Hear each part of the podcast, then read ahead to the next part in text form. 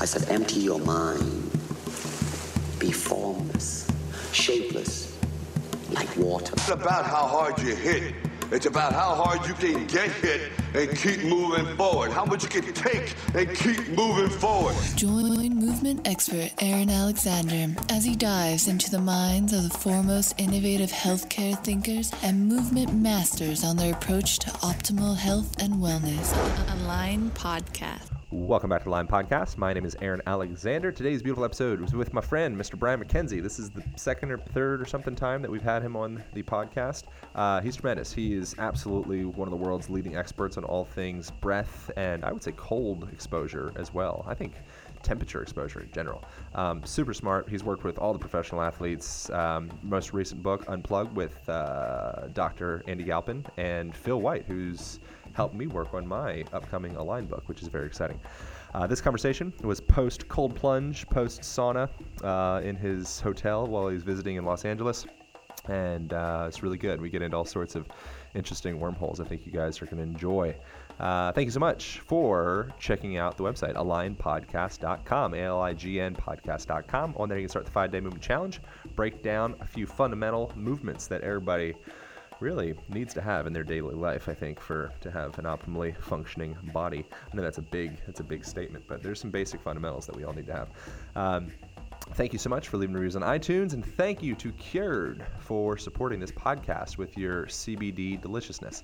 Cured carries a really interesting kind of array of different CBD products, ranging from uh, things I really like is the seasonings. I use the, the crap out of their seasonings. So they have like roasted garlic herb, and they have like peanut butter chocolate chip and just like it's it's super delicious. I end up putting on on most everything.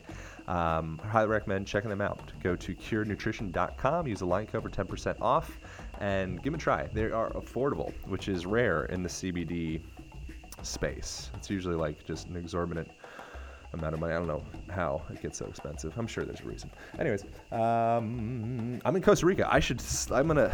This is gonna be awkward. I'm gonna take the microphone out so you guys can listen to the sound of the cicadas. There's like doing cicada season or however that works, and it's crazy. It's like the sound of a concert. Listen to this. I'm doing a yoga teacher training uh, for a month, and I'm out here in the jungle. Check that out. Woo! I don't even know if you can hear that, but it's like, it's crazy.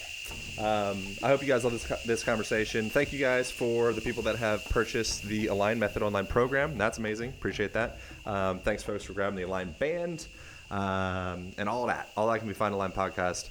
Here we go. Back to the shizzy. Brian MacKenzie. Pow. Align Podcast. Oh, you got the shittier chair now. No, it's all right. I screwed, My I screwed, actually I fit screwed you in the here. chair My situation. knees actually don't fucking fit inside this one. oh, perfect. All right, Yeah. we worked out. So I actually got the better chair. You got the better chair for It you. le- we got the individual chair. Well, I mean, we'll see what you think. Oh, dude, I'm in there. Yeah, you jammed in. right in. You're a little more flexible. I'm- yeah, dude. What does your training look like anyway? What's your like momentary fitnessing? Um, Can I drink water with a straw? I feel like there's some. It's like You don't have to. a little but- it's fancy. I mean, we're in a semi-fancy place. That's true. It's not really that fancy Yeah. though. I mean, it was like a hundred bucks here. Oh, good. it looks like it was at least 110. Wow. it was 108 okay. Based on my deal. Yeah, yeah, exactly. Yeah. so, what does actual training look like for you? Um, usually wake up in the morning and then I do some breath work, just standard, which is like moving stuff around, moving air around, moving my gut around. Um, whether I'm doing a pranayama or I'm doing some sort of, you know, like Wim esque thing, um, or I'm doing some CO2 or O2 tables. It just depends on where I'm at that day and what I'm feeling and how I feel. And that's how I typically start. Then immediately after that, oh, and I will two or three days out of the week, I'm doing some brain training stuff. So I'm doing some peak brain, or I've got, I'm doing, uh, You're still doing that. That was like two years ago. I saw you doing that. yeah, Wow. fuck, I love All right. it, dude. Cool. Like, like, there's nothing that can get me higher focus than when I'm doing breath work and that training. Wow. And then that stuff, like I did it yesterday morning. I still feel the residuals of it, like the focus, the you know, the attention to things that's going on. Um, that were, there were there were like you know, there's dead spots with Norm sometimes, um, especially with the concussion. Like I, I only got back into it in the last six months. Um, I actually reached back out to uh, Dr. Andrew Hill about it, and he was like, "I'll send you my personal unit. Um, let's get your brain scanned first, and you know, we can definitely help." Dope.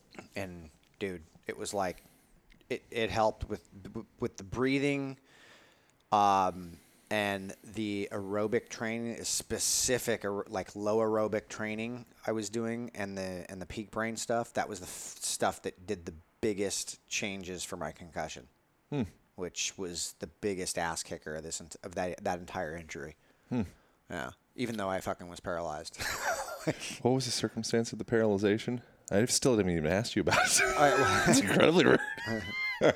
I said, How's your neck? You're like, oh, it's good. I'm like, okay, moving on. right. Let's get the ice bath. guess he doesn't want to talk about. It. All right. no, I just it, it's um, I so I was playing I was um, playing tag with my nephews on the playground, and I was on the bottom, and my nephew came after me, and I ran up a ladder, and at the top of the ladder there was a gap, and it was a gap probably from the ground. It was probably about three or four feet, and a little kid could fit in between there and get to the plank that went across the top of the jungle gym. I didn't see that top bar, and I kept going up, and I went straight into it, and it compressed the spine. Whoa. And I went lights out at about eight feet up, and flipped off and landed on the ground, and I was paralyzed. Whoa. Yeah. And so I I woke up and I came to, and I was just like, zzz, I was like, whoa, what the fuck's going on? It's weird out right now, and I'm like, I can't breathe, and I'm like, I can't. Why? I, I'm like looking with my eyeballs, and I'm like, I can't move my hands. Oh shit! And I was just like, okay, deep, slow, controlled breaths right now. No hyperventilating. And I was just like, and I, I, I kind of just assessed the situation. Figured out I was paralyzed. Like came to the terms with it, and I was like, all right, you got you got like I know trauma. I know what trauma is, so I can either choose I can choose the route right now. And my wife, Erin, had not arrived. She was at the playground, but she had not seen what had happened. Um, and the kids thought I just did some backflip off the thing, and they weren't even really. They were just like, I'm like, no. And so I yelled at my, I'm like, get Erin, get Erin now. Um, and she came over, and I'm like, babe, I'm, I'm pretty sure I'm paralyzed. And I explain what happened, and she's like, okay, okay. I'm like, uh, call the paramedics. Anyway, fire fire guys were literally down the street. Were there within five minutes. Had me strapped up. Within ten minutes, I started getting extreme pins and needles in the hands, um, and I the, the EMT indicated that I understood what that meant. But the EMT also explained it, and he's like, "I think you're going to be okay, but don't take my word for it." As he cut off all my clothes and like fucking strapped me in and put everything on, and um, 40 hours later, I got my legs back. I had my hands back within like you know uh, my hands and arms back within like probably a couple hours um, totally. Um, and you know after scans, all that stuff, it was a con- it was a contusion, but um, I was not really aware of the. F- I didn't come to turn. I didn't correlate the fact that I had a, a TB, uh, mild TBI. I did. Ha- I had a concussion, and it was actually Starrett who's like, you know, it's pretty interesting that everybody's talking about this paralyzation you had, and uh, Nobody's talking about the brain Nobody's fucking talked about what happened to your brain, and I had to go to um, they, they didn't want to release me. They wanted to actually do emergency surgery there. They wanted to do a discectomy uh, because the it, it was compressed. It was pressing on the spinal cord. Like they were just like, dude, this is like this. We operate on this 100 percent of the time. And I'm like, well, I've my wife works at Stanford. I have Stanford healthcare, and they're like, oh, okay. So, you know, and I'm like, they're like, we can't release you until you basically can, you know, walk out of here. So hmm. you're gonna have to show that, and so that was what I had to do in order to get out of there. And then I, I through uh, Dr. Andrew Huberman, I got connected to one of the top surgeon neurosurgeons at Stanford, and uh, called him literally on a Sunday on the way home. and he took my call and was like, "Can you come in on Tuesday and and see me?" And he saw me at 8 a.m. and he's like, "Yeah, we we operate on this." And he's you know was pretty assured that I was going to be okay. But I also brought up, I'm like, "So do you think I have a concussion?" And he just looked at me and goes, "Oh yeah." and I'm like, Yeah. and How did that change your perspective on how fast everything can get taken away? that was uh, I. It actually came. I came to terms with it that night. I actually wrote a post. I read it. Yeah, I, I wrote out something that I When I, just. s- I saw the I saw the picture of it, I was just like, I had that with Aubrey recently as well at the car accident. Yeah. I had like the whole stomach turned over, the whole thing. Yeah, I, I, I, I was I was I was at peace with it pretty quick. Now that wasn't a li- I'm not a lifetime paralyzed either. Yeah. Right. Like so. I mean, am I lucky? I don't. I don't know. Um. I, I don't. You know. I. I. I I realized that I was going to have a new game to play. So, but uh, you know, I mean, that that was just it. And so I think the concussion was the toughest thing because I've never dealt with depression in my life and I didn't understand waking, not wanting to wake up in the morning. I didn't understand not feeling good about what I wanted to do that day. I didn't understand any of that. I've never had that. And you had that with the concussion. Oh yeah, Whoa. yeah. That hit me. It hit me like a fucking ton of bricks. Wow. Yeah, and I was like, fuck. Like I, I was just like, oh, this sucks. All right, one foot in front of the other. Life su- like this sucks right now, but you can't feel sorry for yourself. You got to go do something. What are the things you can do? Reached out to Andrew Hill. I started. I got on my bike, my stationary bike with my fucking neck brace on, and just started riding my bike and started moving blood.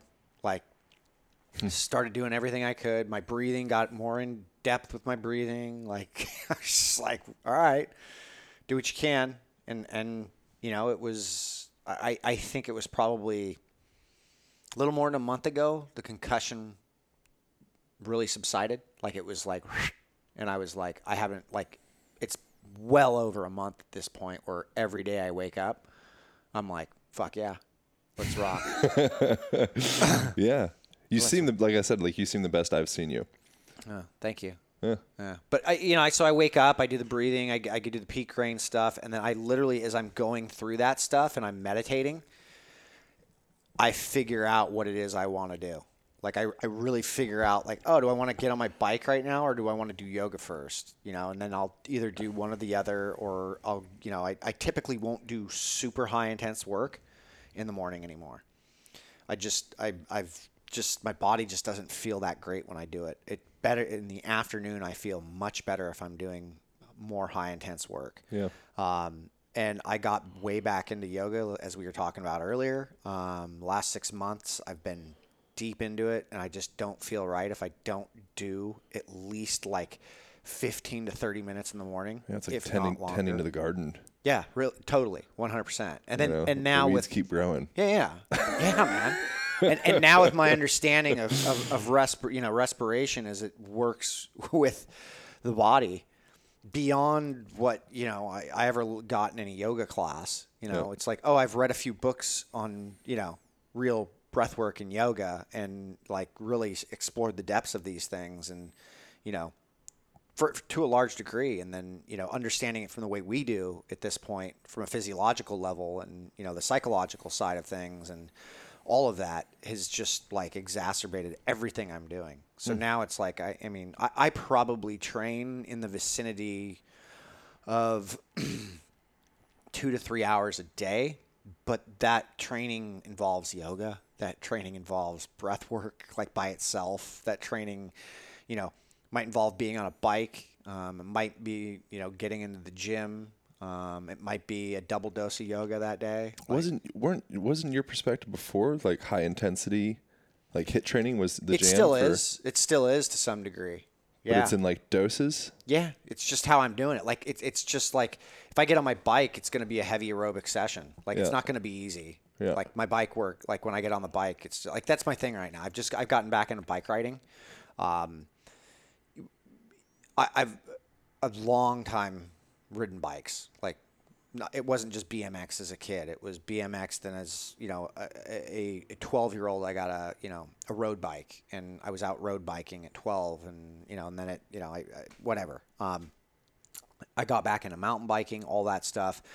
Starrett's into it now, and like we're we're signed up for some massive fucking tour that we're doing in September this next year, like out in Colorado and Utah, and like multi-day thing, and like we're we're just way into it at this point. And so I, you know, I, it's just something I've gravitated back towards. But I'm using the program that I've developed for that. But there's this thing that we're using to understand the deeper layers of it, and that's you know respiration and and what's happening and what am I getting away with and what am I not? And if I'm just going out and slamming myself, what what's what's the result of that? And and if I'm losing control of my breathing, and what what does that mean? You know, and and we're figuring that out. It's amazing to me how many people, myself included, are completely out of control of their autonomic nervous system. You know, it's like a it's like a cart just like like running off the tracks. Well, as a society, look, you know, I'm as guilty of this as anybody. Yeah. Like I- as anybody. But but here we are to where I'm now we're now seeing things like as a society, we literally think that going and driving ourselves out of control while we train or work out is actually effective training. yeah, it's a representation of our culture. Yes, 100%. Yeah. You were talking about unwinding things like like I spoke on previous podcasts about like uh, abandonment and certain like psychological emotional kind of kind of like foibles or issues that I've I've been navigating and how you've been able to navigate yourself out of kind of like previous what do they call those enneagrams? Like the stuff that you learn as you're a kid like your mm. perspective on the world and the mm. world's not safe or the world's they're gonna leave me or mm. what's been your process on kind of coming to a place like we were speaking specifically about fear of abandonment and the tendency of going into a relationship and then kind of shutting it down and seeking out something else and never being satisfied. Yeah.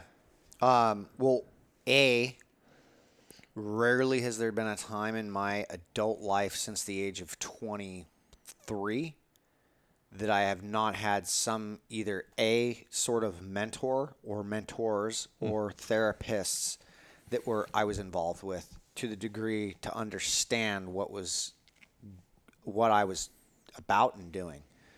Um, it, that's just been a part of w- my process. And I've surrounded myself with people who want that de- depth, that deep of a layer as well. Therefore, the conversations that I have with the people that I am closest to are that deep.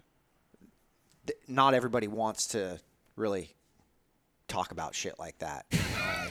i find myself only able to talk about shit like that. Well, yeah, I get it. Yeah, and I, and I, and I think a lot. I think uh, like look, but I mean, I think our world. There's more and more people like that that are getting into that, right? That that that understand that.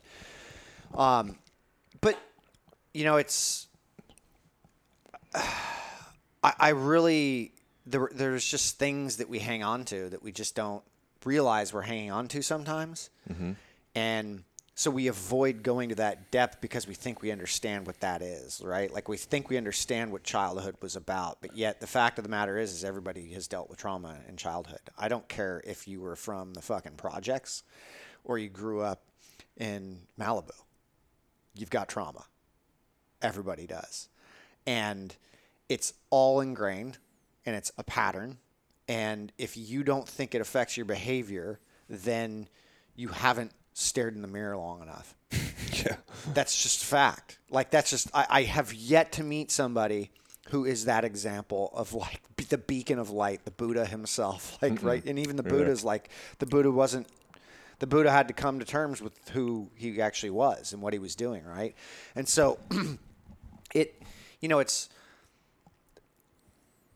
I I've had a number of people who've who've been able to help me get to those those levels, and whether it's by example or whether it's by me asking for them to point it out, you know, or or to pull down the layers of what was going on. You know, it's like, I I mean, I had I had and have daddy issues Mm. just because of the fact that my dad was successful, but my dad wasn't around, but that he, you know, did some things that weren't exactly awesome. But here's the thing is I'm an adult. That's not his fucking problem. That's my problem. Like he is responsible for himself and he only has the tools that he's had. But the fact is is I developed a character and some survival skills based off the fact that I was dealing with somebody who I didn't know how to deal with. So I just put up these walls and I put up rebellion and I put up this anger and I put up these things that allowed me to deal with that situation as best I could. And those were the tools I created. Those tools, if they become re- repetition, they don't always work. And when the tool stops working, it's my job to actually do something about that. Like, if it, and, and look, anger is not just the only thing here. Like, if we're talking about emo, like just being an emotional, like, oh, I, I, I, you know, like women tend to be more emotional than men, right? I think we all can agree on that to some degree. And I'm not saying men can't be emotional, men aren't emotional. It's a great thing. But I'd say femininity is emotional. femininity femininity is a very emotional thing, right? If you are emotional about 80% of the things that actually happen to you because you don't like them, because something happens that you don't like, that's a fucking problem. You're not dealing with something, right? Right. If I'm angry every time somebody says something, does something, if I'm in traffic and I'm getting angry at people all the time, that's not helping me. That's not doing me any good. Okay, so why am I getting angry? What is the cru- what is the root of that issue? Like, where does that start? And if I- I want to know where that begins, I wanted to know where that began, and so I went and looked for it, and I found it, and it was simple. And the moment I was able to do it, I was able to call my father and tell him I love you, and I want you to understand that you can call me and talk about anything you want. You can come over to my house anytime you want and not feel like I'm invading your space and you can't be who you want to be. I don't want you to feel like I'm somebody that, that is pushing you away. And that d- destroyed everything that like I had against him hmm. and, and anger that I kind of had in me still. And so eh, that, you know, and, but that's real shit to like, you got to be willing to want to do that. You got to be willing to want to know what the beginning is. And then you got to understand the behavior of things that you're doing, even when it's on like fucking social media and I'm going and liking things or I'm doing things and I'm, you know, like, what am I doing and why am I doing it? And why am I getting peeved right now about this post somebody did? And although that's a normal reaction to something, it's fretting on it that isn't Right. right? and so I can I can be envious of Aaron getting a book deal. That's a very normal reaction. But the reality of it is is I'm happy for you, Well, we're we're on a team. right? But That's the but, but difference. but here's the thing. This is when it turns is when if that envy continues and I'm not happy and that there's a visceral thing that's going on in me that has nothing to do with you. Yeah. There's a root to what's going on with me. Right. That does no good for me to not be happy for you. And I'm just using this as an example because Oh, we talked it. about your book. book Yeah, deal, yeah, no, I get it. I totally get it. Like, and it's it's awesome. Like, and I, you know, it's just uh, I've had to learn. I've had I've had to learn in in the last like, you know, year. I think on a large scale level, just based on the fact that when my when when everything changed when I didn't expect it to. Like I've been out in some heavy, heavy, heavy stuff, like surf wise with with people, um, friends who are very, very good at navigating the ocean, big waves, things, things that are life threatening. I've been in front of animals that could eat me in a heartbeat, um, getting out of cages with great white sharks. Um, like, I, I've done some rather fucking intense things that have put me in front of death and put me in front of things. But yet, you go and play on a playground with some fucking your nephews, and the moment y your life changes like that, and you know it could be over like that, and that's life. Yeah. That is life. and and that I think is a catalyst to understanding. I, I don't give a shit about like like I, I, a, a friend of mine is like, look, you're going to forget about the fact that you had that injury. Like eh, you're going to behave. Your behavior will. Right. Like you will behave as though it won't. And, and he's right. There's a lot of times I behave still where I, I pretend like that didn't happen and I'm not. I wasn't humbled by it. But I'm trying. I, I still want to be humbled by the fact that in the blink of an eye, it can all change, and it's it's not worth going through life without with, with, with resentment or with or with uh, the, the anger or the emotional the envy the all the things that literally can hold you down and back and, and you think and, and are these childlike survival skills. I'm no longer a child and th- this is the most of the shit i'm in doesn't need survival skills. Yeah. it really doesn't. So there's my training program I think it's I think it's interesting. When I say we're on the same team, I don't mean you and I. I mean we are on the same team. I'd say, but but I We mean are. I mean like at a even a global type level. Like the Yeah. idea like the idea of like if the sun shines on the whole neighborhood or somebody else or somebody in freaking Cambodia or whatever, it doesn't mean that it shines less on on me. Is something that I've heard somebody say. And I was like, oh, that's legit. I get that. I think if you can perceive things that way, then that's really valuable. I think did you it's grow int- up in pennsylvania yeah. i can tell Why? Why? huh Why? one The accent? one On. Yeah. Shit. That's embarrassing. I tried to unwind that shit. no can't get rid Can't of get rid of it. It comes out. Um, the so the thing that I think is interesting with like going to the core or the perceived core of things to unwind stress in the body is the connection between how that emotional stress literally translates to physical tension you know and then so you can start to access like through things like cold temperatures and things like you know extreme situations or things like oh i thought i was paralyzed and i had to start to auto regulate and figure myself out. All of those are, are practices you know so we can start to tap into the tension of our whole entire body through our emotions and through our breath. It's fucking crazy. Yeah. Yeah. You know how do you how do you uh, how have you felt a change in your physical body from looking introspecting. Looking at the core stuff with dad. Uh-huh. Looking at like learning learning breath practices. Have you noticed a shift in your body like the suppleness of your body? Yeah, big time, big time. Like there's a big change in in like how my tissue is not all fucking wound up and like stiff. Right. And we think of it as like a foam rolling, which the foam rolling works. It's it's, it's an access Great. point. But you foam roll the fuck out of it and and you're just foam rolling out the fill in the blank issues. That's exactly what the fuck's going. on. I, I, why do I? Why am I in so much pain? Why can't I get more flexible? I stretch, and it's Right. uh, uh, like, what, how deep do you want to go? like, Yeah. what do you want to understand? yeah. Yeah. Yeah. So what's your what's your breath practice look like? Um, largely, um, I'd say by and large, the most common thing I do is a, a- basic pranayama in the morning. Um, but uh, that just starts things. That's just a starter. Um, and and typically, I mean, my entire day is a breath practice Yeah. my entire day. Um, I am probably aware of my breathing at least probably a third to a half of the day at this point.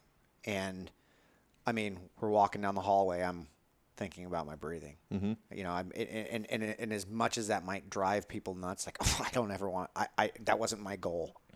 that was never my goal. But when I go train, I'm training by understanding my respiration pattern. And so that's literally how we we we have taken the pr- training program that we've created with Power Speed Endurance and we're ratcheting it to another to another place. Whether this is good or bad, I don't, you know, I don't care. But Perfect. so far we've had nothing but positive results Yeah. right but that alone has exacerbated what happens throughout my day. Because if I can control my respiration during training and understand it during training when it gets intense, it becomes very easy to understand it when it changes throughout the day. And so I understand these slight changes that start to occur throughout my day. And and that instantly makes me aware of things, you know. Um, the moment my mouth opens when I'm, you know, I, like I feel right now just through talking, the amount of talking I've had to do today, like that that waxes me. I feel it. Yeah. It, it's definite. It's full. It's full bore. Um, you know, not when I get to keep my mouth shut for most of the day. Totally. Fuck, I feel so much better. Contain yourself. That was I went to a thing and I was in um, Peru for a while. I went down to do ayahuasca and, and I was ended up trying to find the right shaman and the whole the whole thing. I was hitchhiking around and going on boats and it was like this like four month experience like cruising around through the, the different places and I finally found myself at this place where it was actually it was a bunch of people there for cancer. Mm-hmm. I was the only person not there for cancer. I was just like some young punk that wanted to eat ayahuasca with the with the shaman. but what I learned from it, more valuable than the Oh, experience everything. What I learned from it, what I learned from it was, uh, or a standout was that uh, he wouldn't. A part of the rules of staying at like, like the retreat was you weren't allowed to talk. And the reason you could talk, I mean, it wasn't like you know Yeah, lashings like if you v- talk. Vipassana. Yeah, it was like it was like try to contain your energy. Yeah. You know, so in Vipassana they do like noble silence. We're not allowed to look at each other or any kind of you know anything because all of that it's almost like you know they describe it as like your like your your your chi your energy goes out every time I look at that screen. Every time I have that conversation, it's like the energy's coming out. It actually is, legitimately. What does you that look mean? at something, your physiology changes. Mm-hmm. You change. You can change state. Hmm. If I go from there to here, I just if I go from you to here, I just change into a more highly alert or sympathetic. I'm high Right. focus. And Yeah, like focus to peripheral. they're they're not like these ancient practices are not fucking dumb. right. like there is legitimate science that we can connect into what's happening to these things. Yeah. Yeah, Yeah, the so- peripheral vision, peripheral vision, it calms you down. Yeah. You know, when you're focused, that shark focus. F- sharks. I mean, why do you live at the beach? Because you just want to stress the fuck out. Right. Exactly. Yeah, Seriously. You know, just I, I just want to max myself every day. Just Yeah, I'm just trying to max out. stressing out, looking I'm at just- sunsets I'm and sunrises. I'm all the about. PRs. Yeah. I just want to PR as often as possible. um, what was I talking about? Oh, was it the you're- you're- talking? The yeah, talking thing I thought Yeah. was really interesting. And so that was what that was. That was the thing. They're all there, so they wanted to be able to contain themselves, so that they could actually go in and create enough internal healing power, life force, chi, whatever language you want to put on it, to actually be able to work with the disease that was that was that had manifested in their bodies. Mm-hmm. You know, it's just like that's fucking cool, man. And that's what they do in Vipassana. That's what they. It's just an interesting, interesting thing how you can start to you can gather yourself if you practice gathering yourself, but you need to understand how to gather yourself. Yeah, yeah. I, I got glimpses of this stuff when I was doing when I was ultra running. I, I I, wasn't able to connect all of it until now, but I, I, had glimpses of these things. Hmm. And this is like when we talked about Vipassana a while ago, and I was like, "Yeah, I've, I've run 100 miles. I, I kind of know what that feels like." Yeah, You know, I, I, I not that like I was the beacon of ultra marathoning, but I because I certainly wasn't. But I, I- experienced that, and I and I my you know I, I I think there's something to getting into those deep layers of you know wanting to understand something at that deep layer that you went to go do. Mm. You know, I think there's very important pieces that you can explore. I think, you know, like things like ayahuasca can accelerate that to a large degree. I mean, I think that's why they were used and why they are used the way they are. Um, but or a relationship. yeah, that'll do it too. especially when you're, especially when you're married to my wife. Yeah, yeah. I think all, I think all of it's there's like I like we become attached to the the individual thing, but if you realize that every aspect of your day truly is a practice, then you your job can become the ayahuasca retreat to Peru. your relationship can become. If you start fucking paying attention to maybe your breath or paying attention to the way that you move across the room, start like you have so much stuff that you can geek out on right now in your biology. Like if you put an acupuncture needle into the skin mm-hmm. when acupuncture is putting like the little mm-hmm. twist thing, you literally have these collagen fibers that come out like it's like they look like like tree roots or like snakes that come up and wrap around the needle. Like we have this whole universe inside of our body. Mm-hmm. We just, you know, get stuck on fucking paying Yeah. rent or whatever. That becomes the whole focus of it. In everything. Yeah. In everything. Yeah. We are a pain based society. Hmm. What do you mean we're pain based society? We think that uh, suffering is a necessity. Oh yeah. Suffering's a choice. You get to choose your. You get to choose like, you can choose. I can't remember. excuse me. I can't remember who put this out or who wrote this, but it was, you choose the pain of suffering, or you choose the pain of discipline. Your choice. You want to get fat. You want to get out of shape. You want to get sick. You want to get unhealthy. You want to get depressed. You want to get anxiety. You lack discipline. Just give up on it. Hmm. Give up on what you're doing. Fucking sit in it. Hmm. And then let yourself writhe in suffering and blame everybody else. Okay. There you go. You can go run endless miles, pounding yourself into the ground you know, and work out until you can't move, or you, you know, what what are you training for? What do you what what are we what are you doing? Doesn't mean that this doesn't mean don't do things like CrossFit or like like I, I'm probably I'm going to do CrossFit till the day I die, most likely. Yeah. it's great movements. It, it, it is. They're phenomenal movement. It's a great way to understand what's going on metabolically and even movement wise. You know, like, oh shit, I can't get that overhead. All right. like, Yeah. got to work on something. Uh, but when it becomes like I've watched that whole movement become, you know, high intensity metcons every single day, you know, which we knew that was what was going to happen anyway because look at society. right. It's no different than Race to the top. ultra marathoning. Yeah. It's just a different version of it. Yeah, we were talking about that idea of of feeling like one of the most amazing virtues that I'm just so inspired by. Anybody that has like a glimpse of it is the sensation of having enough.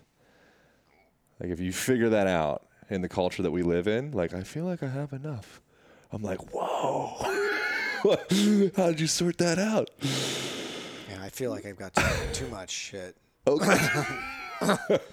Seriously, if you like, but if you move as much as Erin and I did have in the last six years, like I Oh, think we've point. moved six or seven times in the last six years. right. So Not me, Erin. we're no, I've moved a lot too. Yeah, but- but Erin, Erin, Erin Cafaro Erin MacKenzie. Cafaro, yeah. Um, gold my medal, gold medalist. To Gold. what was her story? She's like more amazing than I had realized. she's she's fucking. She's a humble, humble, non-social media. I don't want any attention. Badass. Yeah, Um, unfortunately, she's gonna need. She at some point will need to come out of her shell. that's okay. Well, she needs to share with the world what what she's doing. She wants to anyway, which is good. And you know, I think it's um, it's a process. But you know, she's somebody who's literally just shown me the epitome of like peeling the fucking onion. Hmm. You know, um. I would not. Um, I would not have wanted. I, I, shouldn't say wouldn't wanted, but uh, what what she and her her her her partners in the boat and you know other fellow athletes go through with the Olympics, I I wouldn't. I don't know that I would want to go through that. I mean, that, Yeah, it's a huge sacrifice. So she the- was. the so sacrifice she was, is just- What was her her deal? She was gold medal rower. Yeah, she's a Fastest two-time team Olympic, whatever. go- uh, two-time Olympic gold medalist in the women's eight, which was the most dominant boat and team in Olympic history, I believe. Um, they have not lost since I think she entered that boat in Beijing, which was the year before Beijing. So I think that was Greece.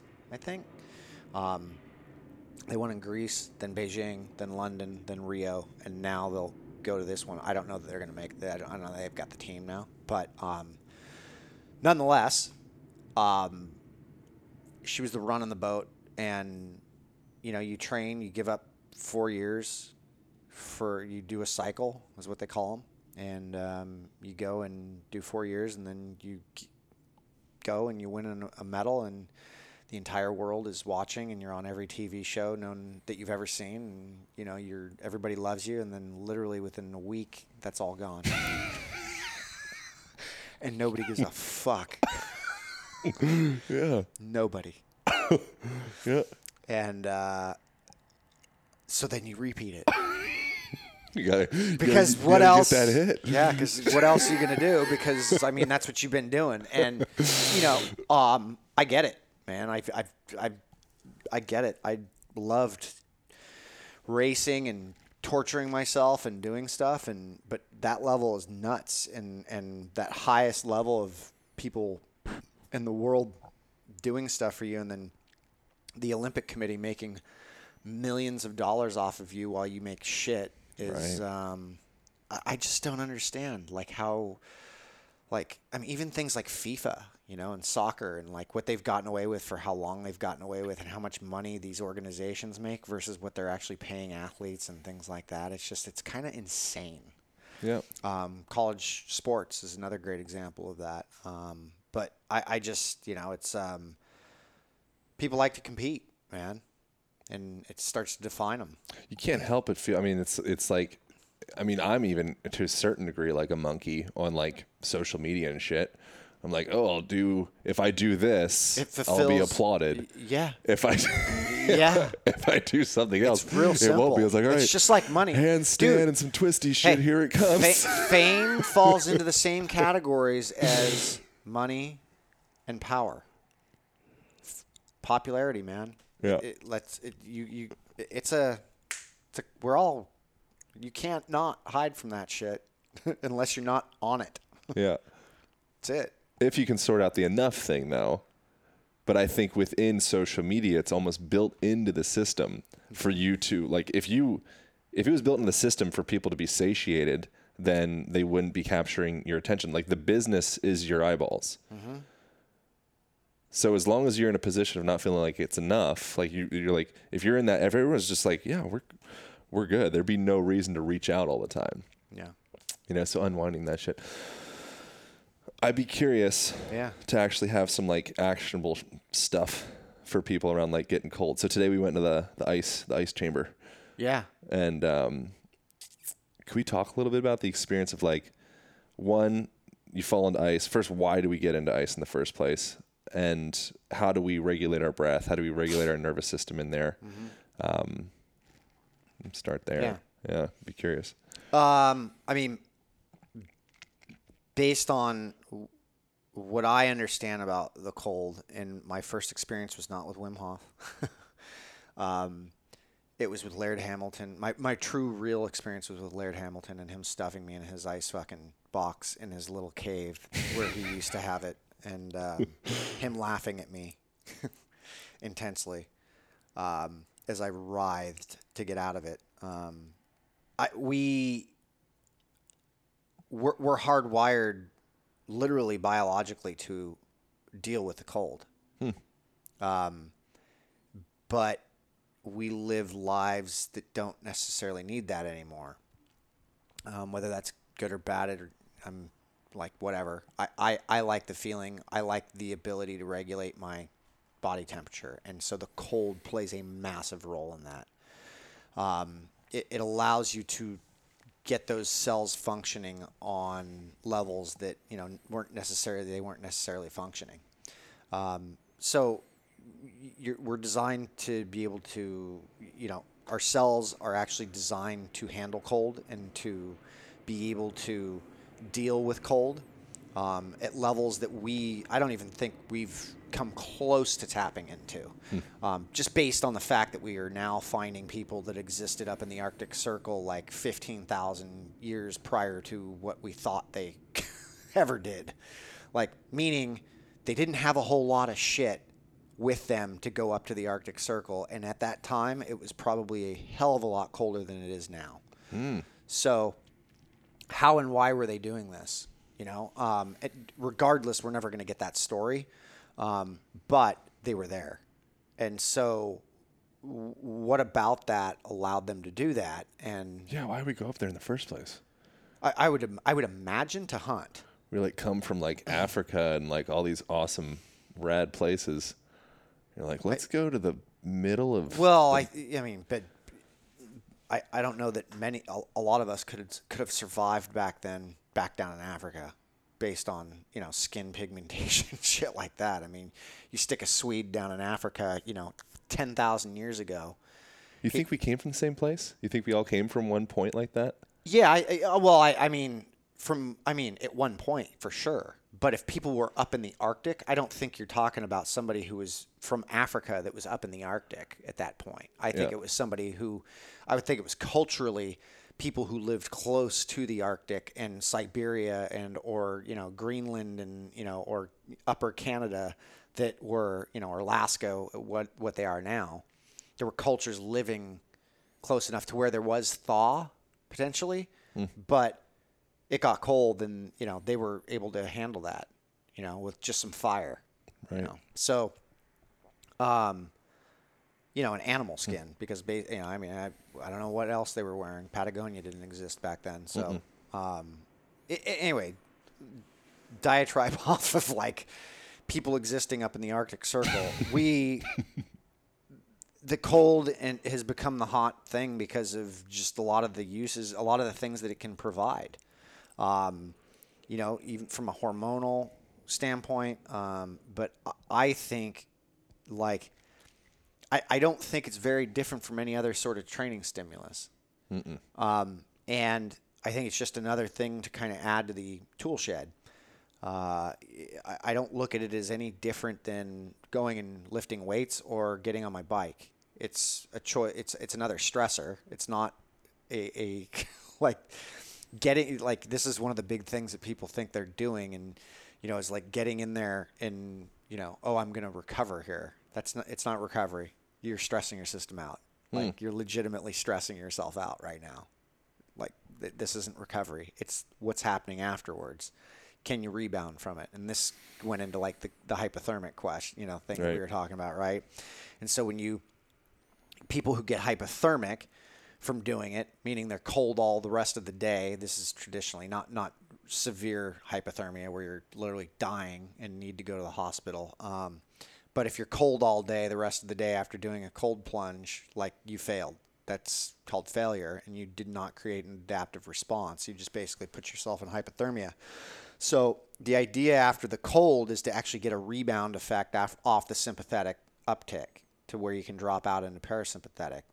What we're learning through through the respiration stuff and even visual stuff is like if I create some peripheral vision, um, you know, this is stuff that I've learned with Huberman, uh, Dr. Huberman out of Stanford, um, with the vision stuff because he is his focus is on ophthalmology. Um, that you can actually start to learn to shift or control what's going on with the autonomic nervous system. So the respiration protocols that we we use, the easiest one I use is the 10 breath thing. Slow out of your nose as slow as you possibly can, 10 breaths. Let's see what how, let's see you regulate your autonomic nervous system. And most people don't understand what that means. And so what that means is if you can actually control your breathing to the degree that you can stay in there for five minutes or more, you're, actually training yourself in a more effective manner to handle that cold versus if I'm just talking the whole time and breathing out of my mouth or freaking out and hyperventilating, you actually can't get into a more learning learned environment. So this is where you look at parasympathetic sympathetic process, right? Survival mechanism versus pulling myself out of survival so that I can actually start to learn or process what's going on, right? And so that's where we're starting to learn how to integrate this. Whether we're, uh, we're getting in the bike and training on the bike and doing this, or we're getting in the cold, or we're getting in the heat, and you know it's the same thing. But you can literally get the body to start to respond a lot quicker and better through controlling respiration versus just letting it go. Hmm. And and this is no different from the process of, you know, me almost paralyzing myself. Right. Well, grab a hold of your breath. Yep. Control the breathing, and I think that's that's why it's important. Is you don't realize when it is and will be important. You know, and even though getting out of a cage with a great white shark at 40 feet down is a very high stress situation that's life or death. Controlling my respiration was at the height of what I was fucking doing down there because that was the only thing I could really do Yeah. with you know a, a, a, a car of an animal swimming around well several of them swimming around you hmm. you know Are you actually in any danger in the cage? in the cage not really but we got out of the cage Oh, So you we, did? oh no no yeah i got out of the cage Okay, I didn't want to say it because I was like, I was like, bitch, you're in the cage. Like that's fine, but you got out of the cage. no no i got out of the cage Oh, okay, that's yeah, different. yeah yeah yeah with like was like- four or five great white sharks Oh, good. yeah yeah, yeah, I yeah. was. I'm so glad I said something. Yes. No, you're like, I'm just not going to bring this up. I'm just not no, gonna no, say it. yeah, Yeah, Like, it's all right. Whatever. Because I've done the shark thing in the cage, and I'm like, uh, what are we doing here? You got out of the cage. Yeah. Okay. Yeah. Good. Yes. Yeah. We had three permits to get out, and I was I got on one of those. I got basically dive certified to go do that. Yeah. Totally right decision. All right. How was that experience? Uh, w- w- it was amazing. I, I mean, talk about an adrenaline dump. You know, like that. That was probably one of the largest I've ever had. Whoa. Yeah, coming back from that trip was gnarly. Like just because coming off of all of that, um, you cross an ocean. You know, you're 20 hours, like you're a full day crossing an ocean, and then you know your full day back, and you're four, three, four days there. Um, you know, it's just there are so many sharks there. Like, Wow. and it's just great whites because no other shark will come near a great white. If a great white comes into the vicinity, every other shark will bolt. They are the peak unless there's like orca. But uh, so Guadalupe has like I th- there's just hundreds of these sharks that go out there every year between I think like September and November, and uh, you know that's we went out there for Stanford Med um, with Huberman for the project they were doing the VR on Fear. So we Whoa. yeah I noticed that in the ice bath. So as as we were doing it today, I don't know how many minutes I was in. I, you were in maybe. like a little over five. Okay. Yeah. Oh, is that it? Yeah. Oh, I thought it was like 27 minutes or something. I'm gonna tell people. felt like I'm gonna tell people it was in- we 20. I'm fucking gonna tell interviewing people you it was, it was 27 minutes. Um, but yeah, so when I was in and like closing my eyes, Yeah. and breathing and all that, literally feel fine. Mm-hmm. And then I wanted to like have like the entertainment for the camera, so I'm like asking you questions. Yeah. And all of a sudden, I'm focusing on you. Mm-hmm. I'm, you know, I'm talking. I'm trying to keep my attention over here, and I could literally feel like it almost felt as though heat was like moving out of my body in a sense. So if I could contain myself, then I can like keep a little heater going. But as I put my attention onto you, it literally it felt like it was siphoning out. That's trippy. Pretty interesting. Yeah. I mean, I didn't feel it specifically. I just could feel myself getting colder. Like it was a lot harder. Uh, It would be. I. I, I haven't experienced that because I haven't done that. But well, maybe I have. I just didn't pay attention to it. But Yeah. I, I mean, it, it- it's. I, I I feel like it's kind of the same thing as like I'm talking all day. Yeah. I'm on all day, and it's like I'm feeling shit get sucked out of me, and it's like I have you know being aware of what you're doing. It's like. I mean, if you're going to go do podcast after podcast, you've got to come down after that. Like Yep. you've got to, like I I mean I've I work with people who are professional speakers. Like, you know, we've I've set them up with breathing protocols prior to going out and after they're done. Like it's downshift, downshift. Right. Like get them to shift down and then get them to get them to get into a calm place before they head out and they're not thinking about too much, right? Yeah. It's no different than a performer either.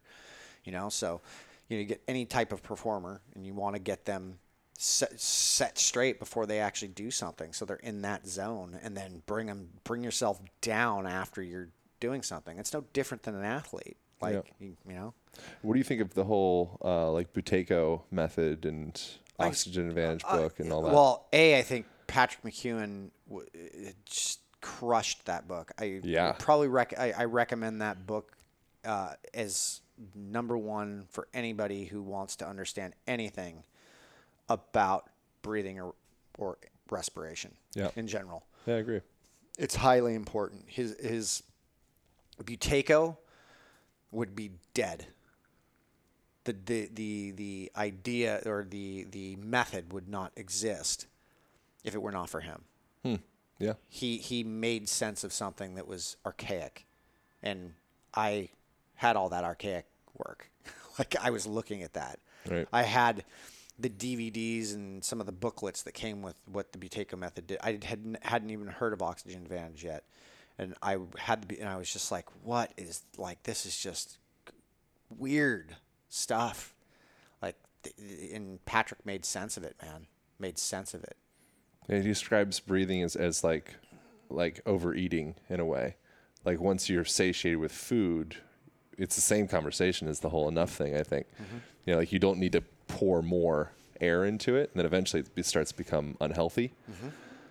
Um, nose breathing is that a thing that's really important to you? Uh, yeah, yeah, yeah, very much. Um, he wasn't the first; he was probably the second to bring it to my attention. But um, it has been probably the foundation of everything we talk about. Great. Yeah, it's it's really the foundation of like if you're gonna actually be serious about respiration, shut your fucking mouth. Like, shut your mouth for the next month. Yeah. Like, you can talk to people, but if you're gonna go train, if you're gonna go do anything, it's all through that nose. You know, um, I've I've talked to a number of people. I, um, I talked at USA Cycling with a guy um, who's a PhD, and he he actually went um, to yo- to to yoga to India and lived in an ashram for a, few, a few years and had a guru that he worked with and he listened to my whole he, he was the keynote at USA Cycling and he listened to my talk and uh, he was a friend of one of my friends and we ended up going to dinner and he's like I, I really enjoyed your talk. And he goes I think you're there's you're finally somebody who's connecting the dots for everybody. And he goes I'm somebody from the esoteric practice of because I said you know we're typically when I talk when I when I give lectures or something I'll talk about how people like to throw the baby out with the bathwater, you know, and, and esoteric practices like yoga are, are as such with a lot of people because they just see this hippy dippy thing and they're like, eh, that's not for me. Right. Um, and you're missing a whole lot if you're doing that. And I did. And so that's what we're trying to connect. But he was like, look, you know, um, my guru told me um, that when I learned to eat a banana through my nose, I could breathe through my mouth. And I was, and he's like, That's good. you know, uh, they, they've been saying this stuff for some time, and you know, it's it's good to see people that are finally understanding it. And uh, you know, I mean, I don't see any uh, literature, research, um, uh, or anything I understand about anatomy, physiology, even biology that says mouth breathing is would be ben- more beneficial than nasal breathing in in any way, shape, or form.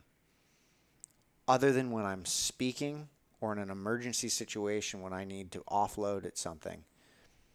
Like, there's just n- n- no reason for it at this, based on what we understand.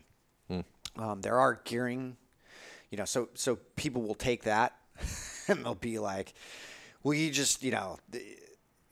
You don't totally understand or you know that that doesn't make total sense and you know you can't just breathe through your nose through everything. Well yeah you can. You just need to understand how to use gears and you actually need to develop your nose. Um, you're plastic till the day you die um, and there's speeds at which things can change.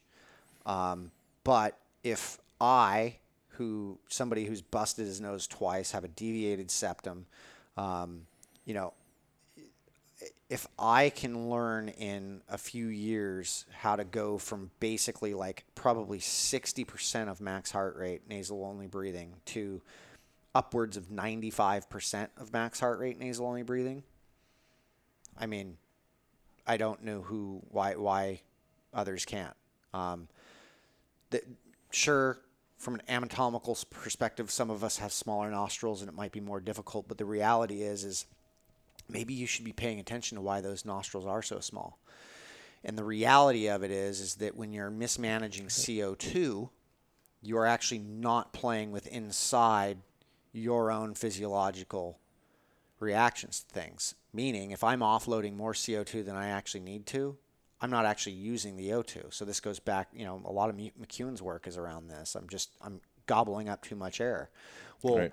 if your nose, if your nose isn't developed like somebody who's lived in Africa or whose descendants are directly from Africa, like who have wider nostrils, what what is it you you know you think you you're just going to cheat your way through that? Well what's happening to your physiology as a result of that? Like and it, let's let's look under the hood. Let's look at that. All right we'll hook you up to a cardiometabolic cart.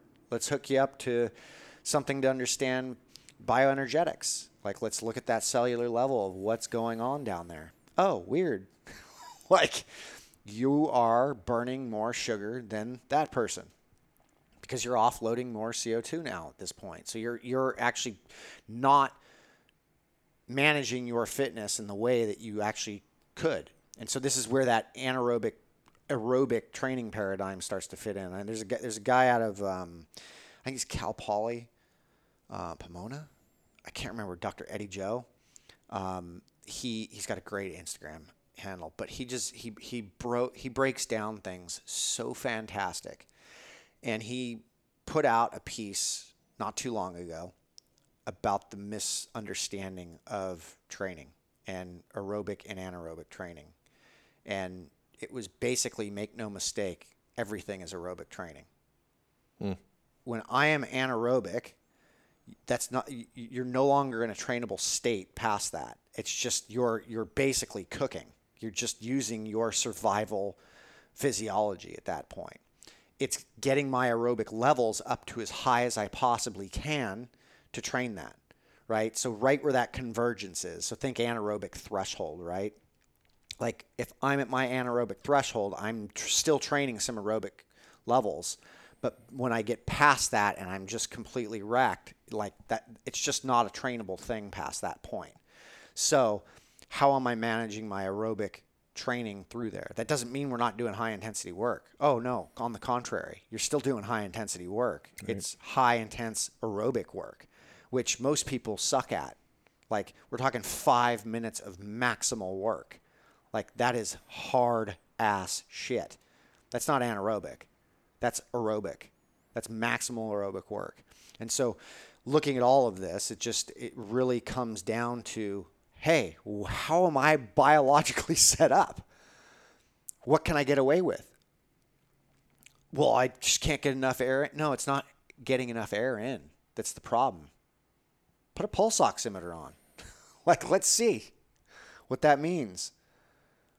Looks to me 96, 98% O2 saturation, you're functioning just fine.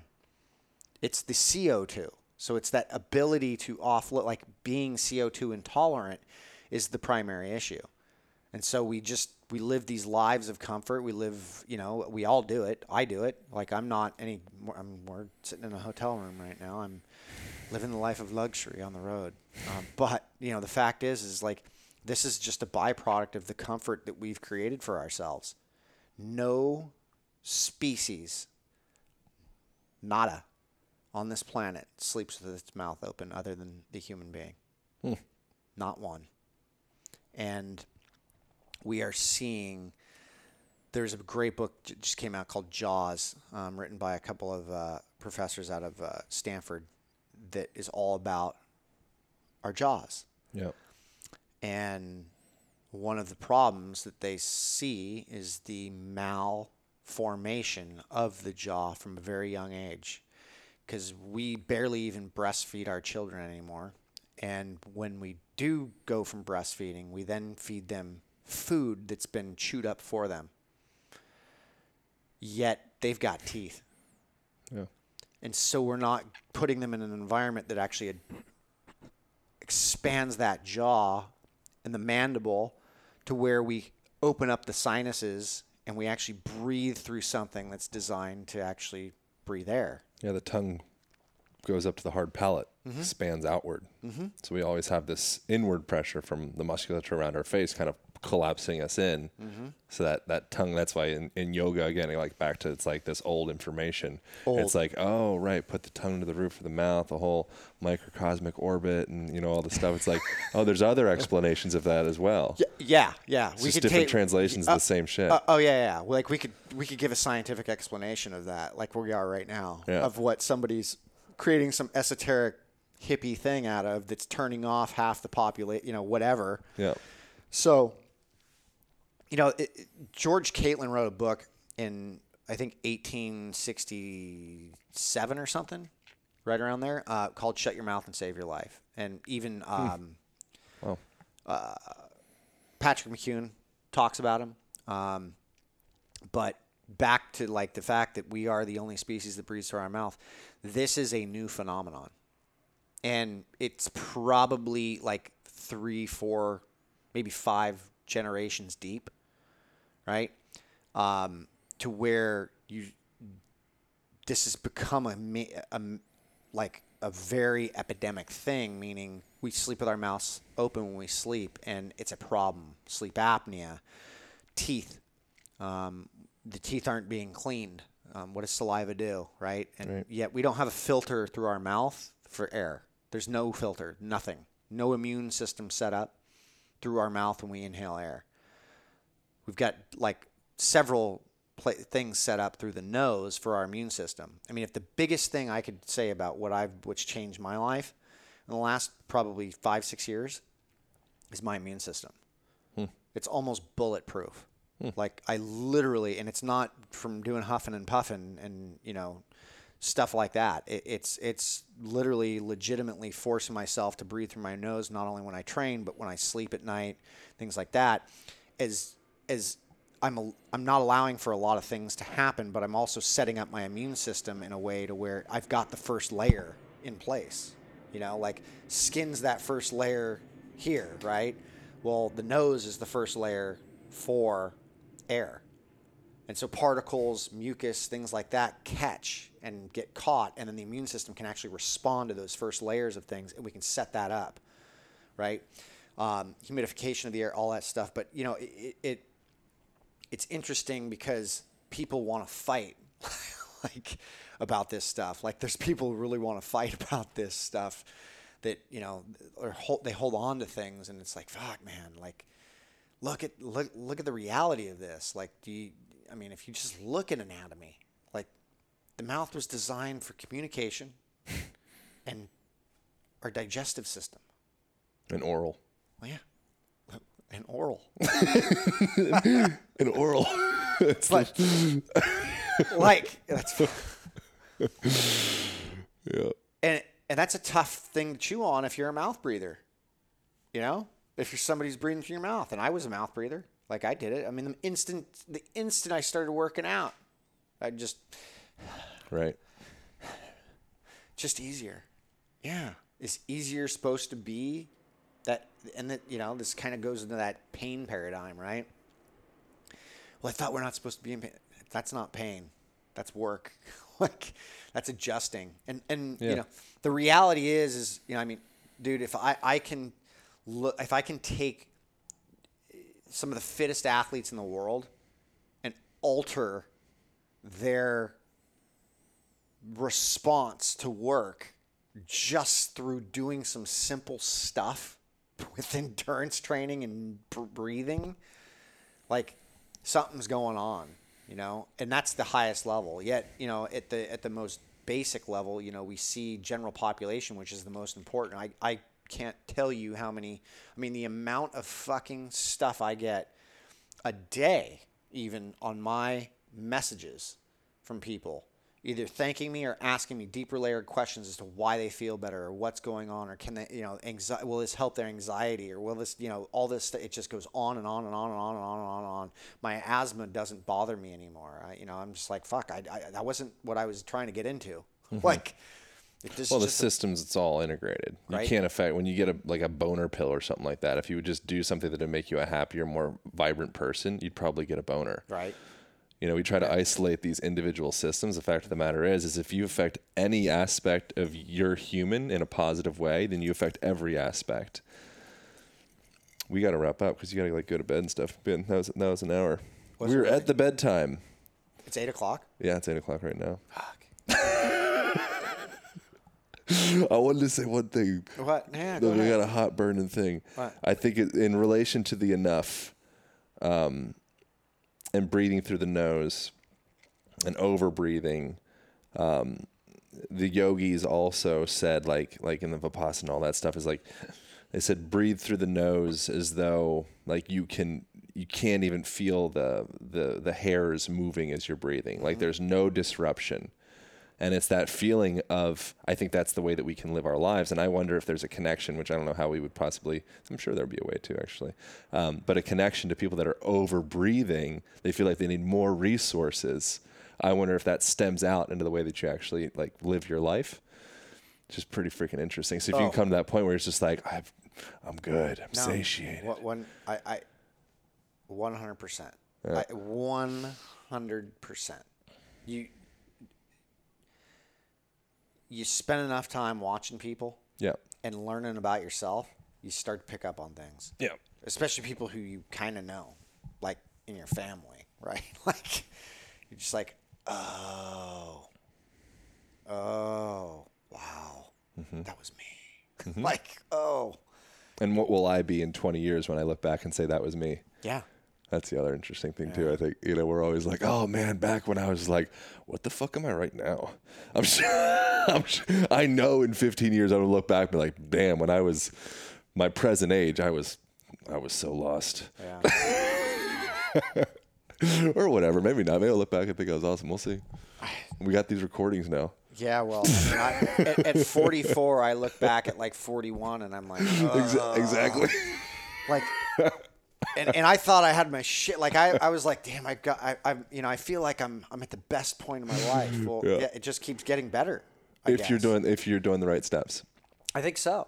I it, think so. it could keep getting worse. Yeah. Oh, yeah. You know. Yeah. Well, that's when you're looking back on like maybe you know, ultra running being your greatest thing. Yeah. Like Right. that was not my greatest thing. so last last thing that we'll, Yeah. we'll, we'll, we'll properly Yeah. Terminate.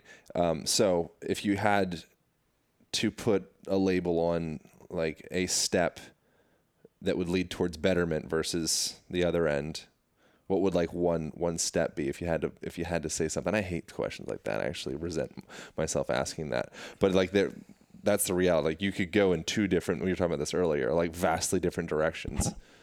You know, is there any one standout attribute or I kind of hate Yeah. that. I kind of hate that question. No, actually, no, I. I, I think there is one. Oh, really? Good. Yeah. no, I, I do, and and look, I mean, the.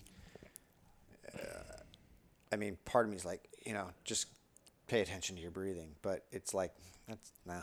Like, sure, go ahead, and do that. Like you should. I, I do, but here, whatever it is you want, like, if you stay curious the rabbit hole just expands.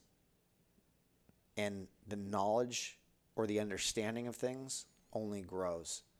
So, regardless of what that is, to remain curious means you're humble.